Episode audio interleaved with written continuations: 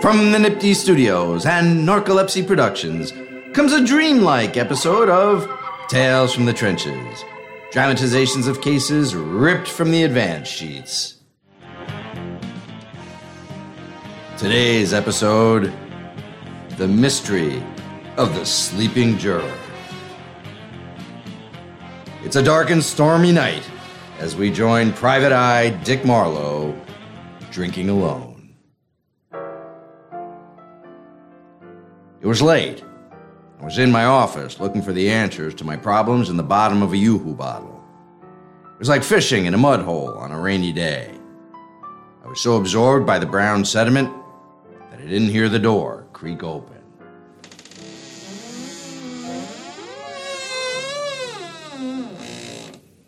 Mr. Marlowe? I hope I'm not disturbing you. I didn't know where else to turn.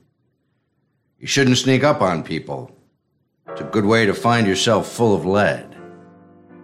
She was a classy dame, kind of woman that orders a big meal and takes small bites. But I could tell she had troubles. They were written on her face like a big dark print of the headlines in tomorrow's newspaper. So I asked her, Well, ma'am, what brings you to my office on such a night? Better if you lowered your gun, Mr. Marlowe. I'm perfectly harmless. Yeah, we'll see about that. Can I get you a drink? You coffee. I better not. Caffeine does things to me.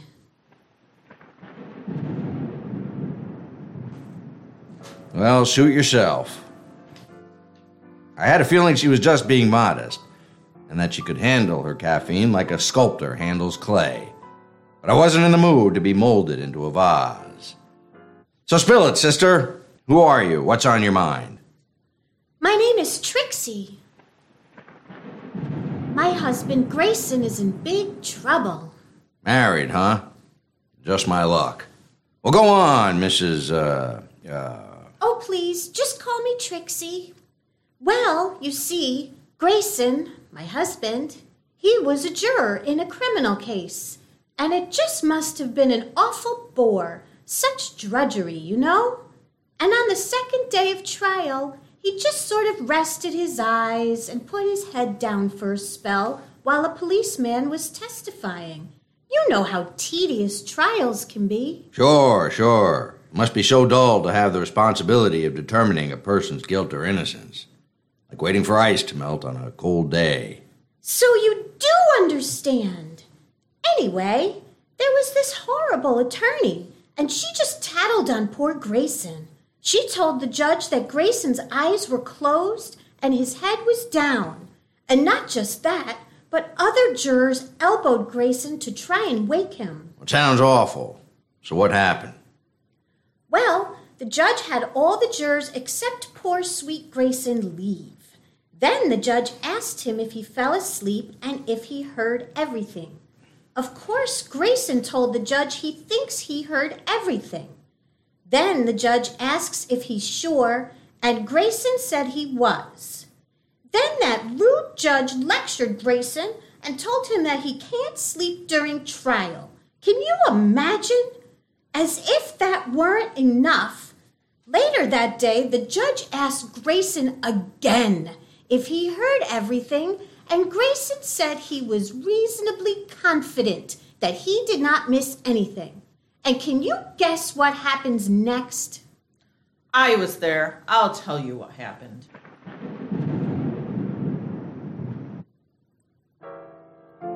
Of all the offices in all the towns in the whole state, she had to walk into mine. All right, ma'am. Who are you?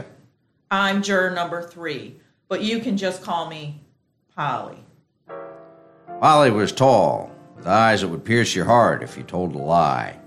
She was all business, like a man in a suit who was late for a meeting. That's right. I sat right next to Grayson, that big, slumbering luckhead. How dare you! Oh, spare me the theatrics, Trixie. Why, Grayson just couldn't stop yapping about how you kept him up all night jitterbugging. Since when is it a crime to cut the rug with your man? It's not, except he was so worn out, the poor dear, couldn't keep his eyes open the next day at the trial. And so the defense attorney made a motion to remove Grayson as grossly unqualified because he was sleeping during the police officer's testimony. Well, the judge just denied that motion. So Grayson stayed. Was that the end of it? Oh no, Mr. Marlowe. It happened again two weeks later. They picked on Grayson again. It's just so unfair.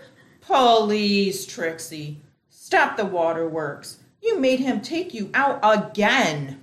Oh, well, it was my birthday. We went to see Charlie Parker at the Stork Club, and well, you know, birthdays. You kept him out so late that the next day at trial, Grayson fell asleep again. Oh, how he struggled to stay awake during summations, poor dear. But then, during the judge's instructions, well, he just couldn't hang on anymore. Oh, don't say it. Don't be so cruel. Mr. Marlowe needs to hear the truth. Yes, that would be refreshing. Like a dip in a spring fed lake on a hot afternoon. I saw it all. How, during the judge's final instructions to the jury, Grayson, oh, it's just too horrible. He had his head fully back, his eyes closed, and his mouth dropped. Then, all of a sudden, he jolted upright. Oh, you heartless vixen! Well, the defense attorney asked for Grayson to be removed from the jury again, saying he had fallen asleep, or at least he was extremely sleepy. But the judge questioned Grayson again, and that sweet man said he heard everything the judge had said and that he understood more or less what the judge was saying. And Grayson said that he knew he could send out notes for clarifications. Oh, sure. But when the defense attorney said she had more questions for Grayson, the judge didn't let her ask them. Then judge denied the application and kept Grayson on the jury. So we all went back and then we voted and convicted the defendant. Oh, well, all's well that ends well, I guess. You would think that. But now there's an appeal, and all our hard work was for nothing because the conviction was reversed because of you making Grayson sleepy. Oh no! That's impossible! Oh, really? Here's the decision. Let me see that. Hmm. Says here that under CPL 27035, removing such a juror is allowed when it becomes obvious that a juror possesses a state of mind that would prevent the rendering of an impartial verdict. And a juror who has not heard all the evidence is grossly unqualified to render a verdict. Further, the trial court must question each allegedly unqualified juror individually in camera and in the presence of counsel.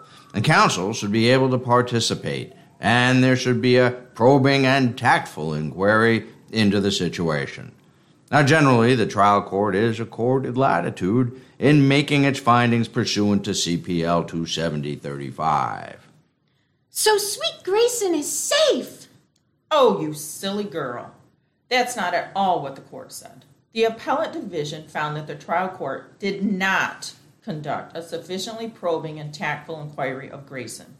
In fact, Grayson was never asked if he had fallen asleep or was sleepy, and he was never asked about counsel's specific observations that his head was back with his eyes closed and mouth dropped. My poor little lamb. And the trial judge never followed up with Grayson about his equivocal statement that he was more or less understood the jury instructions.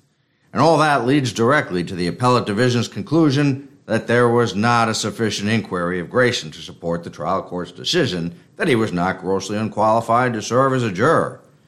Seems we'll have to try the case again. Oh, this all seems so frivolous, so harmless. You're wrong, sweetheart. This error is not subject to harmless error analysis. An impartial jury is an essential constitutional right, like a good scotch with a rare steak. So in the future, make sure allegedly unqualified jurors are fully examined by the court and counsel to avoid this situation. Oh, Grayson, I'm so sorry. Oh, please, give it a rest. And while you're at it, let Grayson rest too. You are wicked.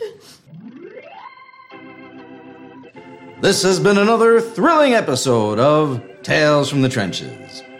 This episode was based on People vs. Mentor, decided on February 8th, 2023, in the Second Department. This case and all of the related statutes and case law are available on the Tales from the Trenches page on Prosecutor's Encyclopedia.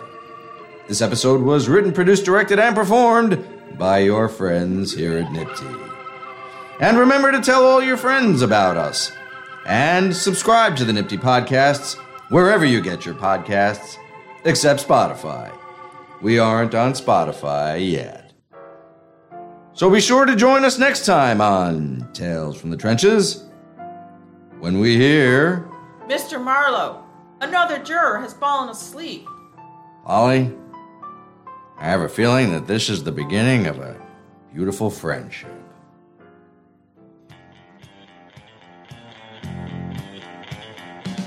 Until next time.